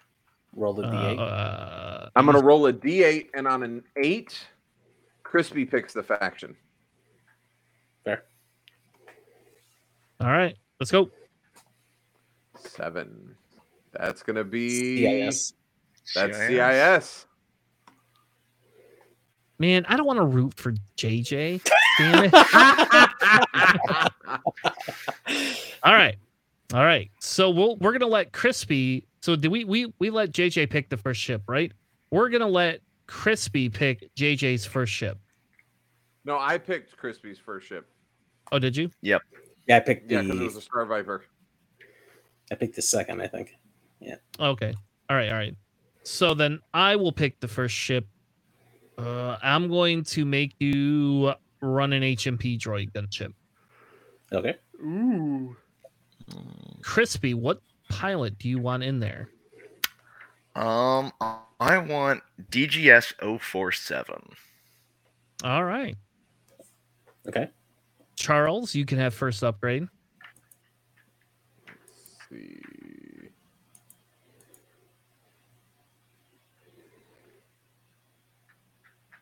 Uh, let's go with just because I don't think I've ever seen anybody play it, and I'm gonna stick to this. Uh, we're gonna go with TA 175. All right. That will definitely affect how he builds the rest of his list, just so you know.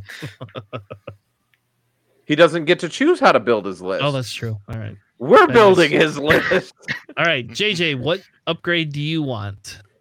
JJ Uh, is Marcellus. Wallace in the wrong scene of Pulp Fiction. That's what this is. Cluster All right. missiles.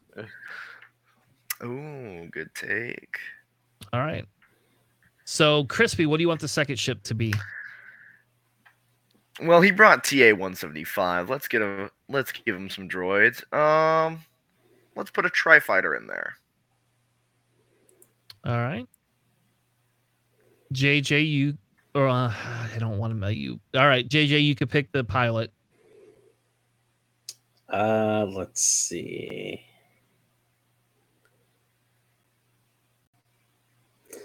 Uh, DIST eighty one. All right. Okay, Charles, what upgrade do you want to give him? Mm, intercept booster. All or are we giving that free because it's a zero cost? That's Well, a zero it's- config. It's a zero Okay. config, but it's also a negative to some extent. Sure, I'm in. You don't always want that.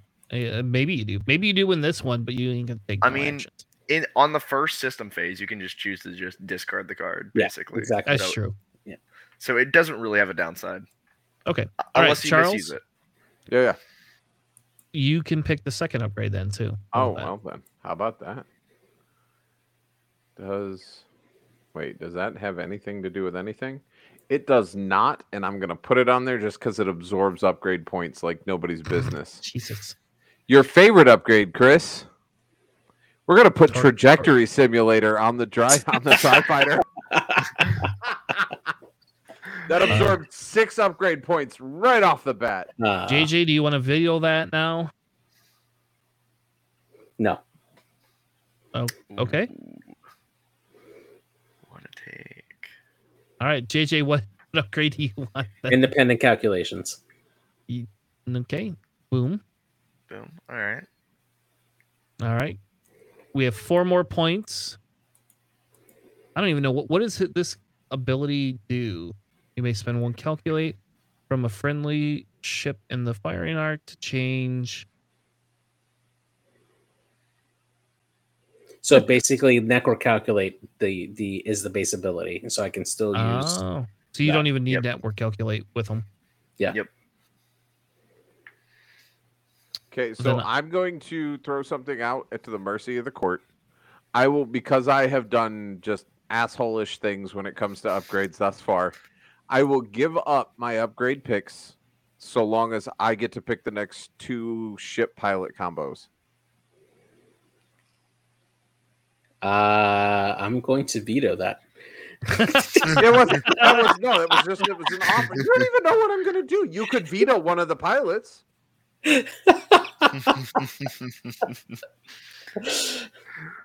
right.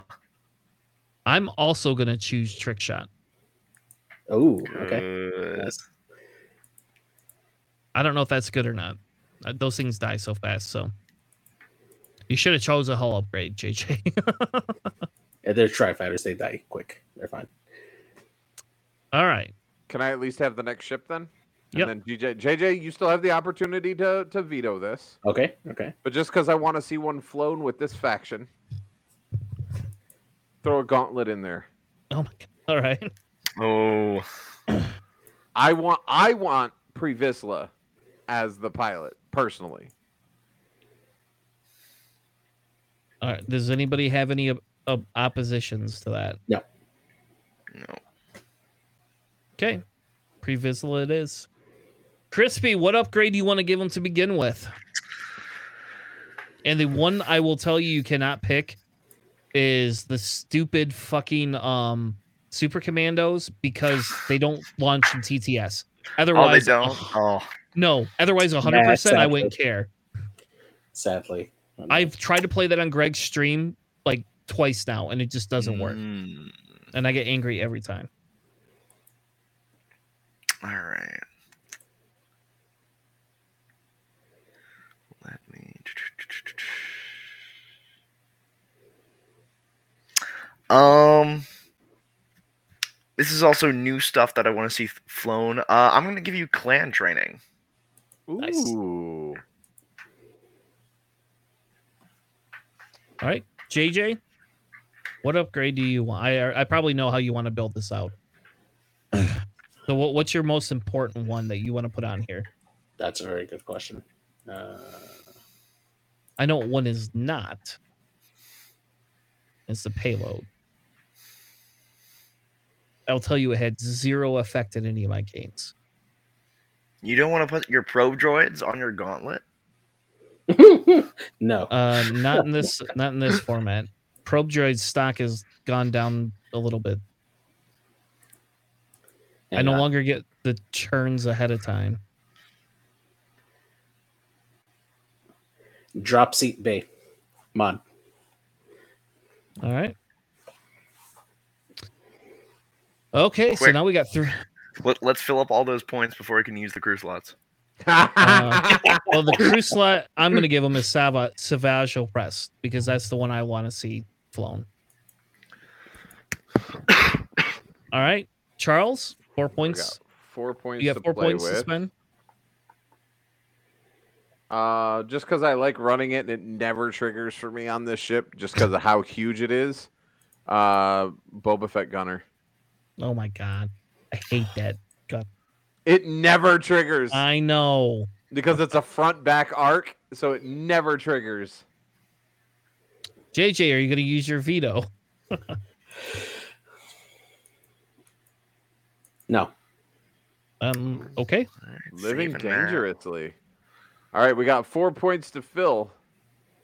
Yeah, and with that's it. CIS, you have a lot of. No, I'm talking about Oh, you mean in the yeah the list? build yeah. wise. Build wise, you got four points, and in CIS, that's a lot of options.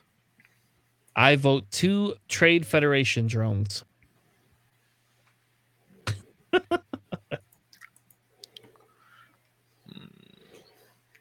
I should get a pick, don't I? Yeah, you can. You can. You can have a. a Just pick. so you know, a Belba will fit, uh, Droid will fit, HMP's got a Yes. four point. Hyenas I was going will for. I was actually going to go for a bill.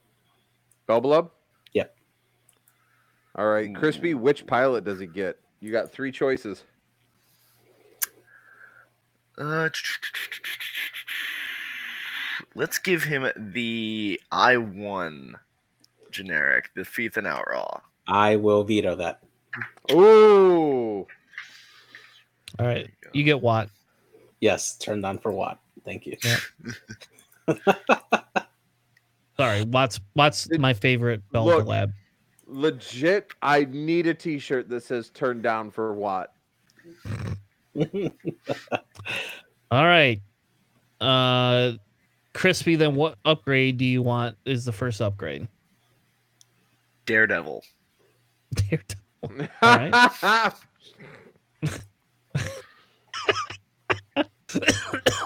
so you okay? Char, no, JJ, you can have the- the next upgrade. Impervium plating. Oh, I was gonna.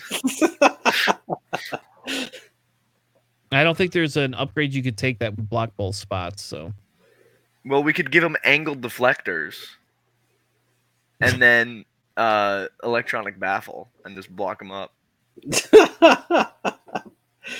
he lose his shield and gain a reinforce. That's such a dick move. Oh, because they they all they don't get Solus run anymore.